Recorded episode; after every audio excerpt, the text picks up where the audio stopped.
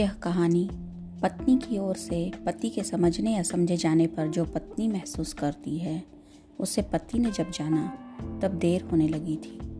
देर हुई तो नहीं ना?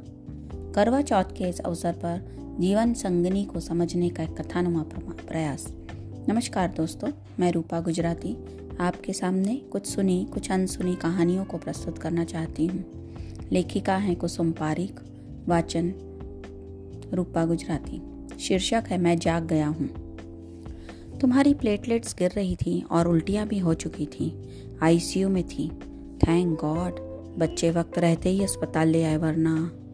ड्यूटी में डॉक्टर मेरी तरफ़ हिकारत से देख रहे थे। मैं किसी अजनबी सा शून्य में खो गया था। तुमने कभी अपनी बीमारी, दर्द, तकलीफ़ को मेरे सामने नहीं दिखाया और ना ही काम करने की में लापरवाही की। और मैं यही समझता रहा कि सब ठीक है। शादी के बाद से ही तुम्हारे यह सपनों को मुट्ठी में कैद करने की बातें मुझे बचकानी, बेबुनियाद लगती थी। रियल लाइफ से दूर की बातें। कभी तुम्हारे साथ उड़ने की कोशिश नहीं की मैंने। तुमने घर बाहर की ज़िम्मेदारी से मुक्त कर दिया तो मैं आराम तलब होता चला गया। चाय टॉवल कपड़े, खाना, सब हाथ में तो देती थी तुम। जब मैं ऑफ़िस से घर आता, चाय पिलाती और मैं अपने दोस्तों से मिलने निकल जाता।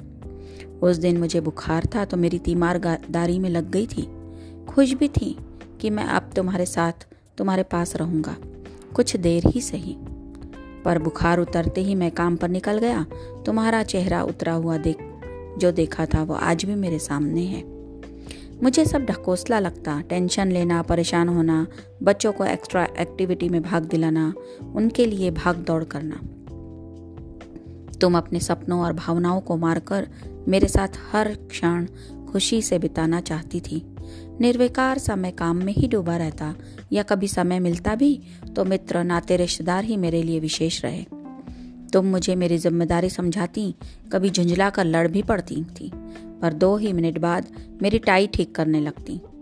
और मैं? तुम्हें धकियाता हुआ ऑफ़िस के लिए निकल जाता? क्या जाने तुम पर क्या बीतती होगी? जब तुम छुट्टी वाले दिन मेरे सिर में सिर में तेल की मालिश करती तो मुझे अपनी किस्मत पर नाज होता था।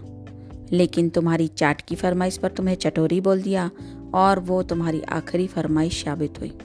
उसके बाद तो तुमने कभी मुझसे कोई चीज़ ही नहीं मांगी। तुम्हारे आँसू जैसे मेरे ईगो को हुई बुष्ट करते, और मैं सोचता, औरतें आँसू लाकर पुरुषों को डराने की कोशिश करती हैं, पर मैं फंसूँगा नहीं। तुम्हारे निष्काम कर्तव्य पालन का नतीजा यह हुआ कि बच्चे तुमसे जुड़ते चले गए और मुझसे दूर। जब दोनों का रिज़ल्ट या मेडल आया तो सबसे पहले वह तुम्हें ही लाकर दिखाए। मेरे परिवार वाले भी हमेशा तुमसे खुश ही रहते। मेरी बहनों को भी स्नेह, परवाह की आशा तुमसे ही रहती थी। तुम्हारी गुहार मेरी माँ सुनती भी थी। बस वहाँ तुम मन हल्का करती थी। मेरी निष्ठुरता से उबरने के लिए तुमने अपनी किटी पार्टियाँ भी शुरू कर दी थी।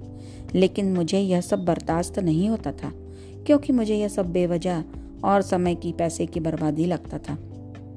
मेरे लिए सब चोचले होते थे। परिणाम वही हुआ।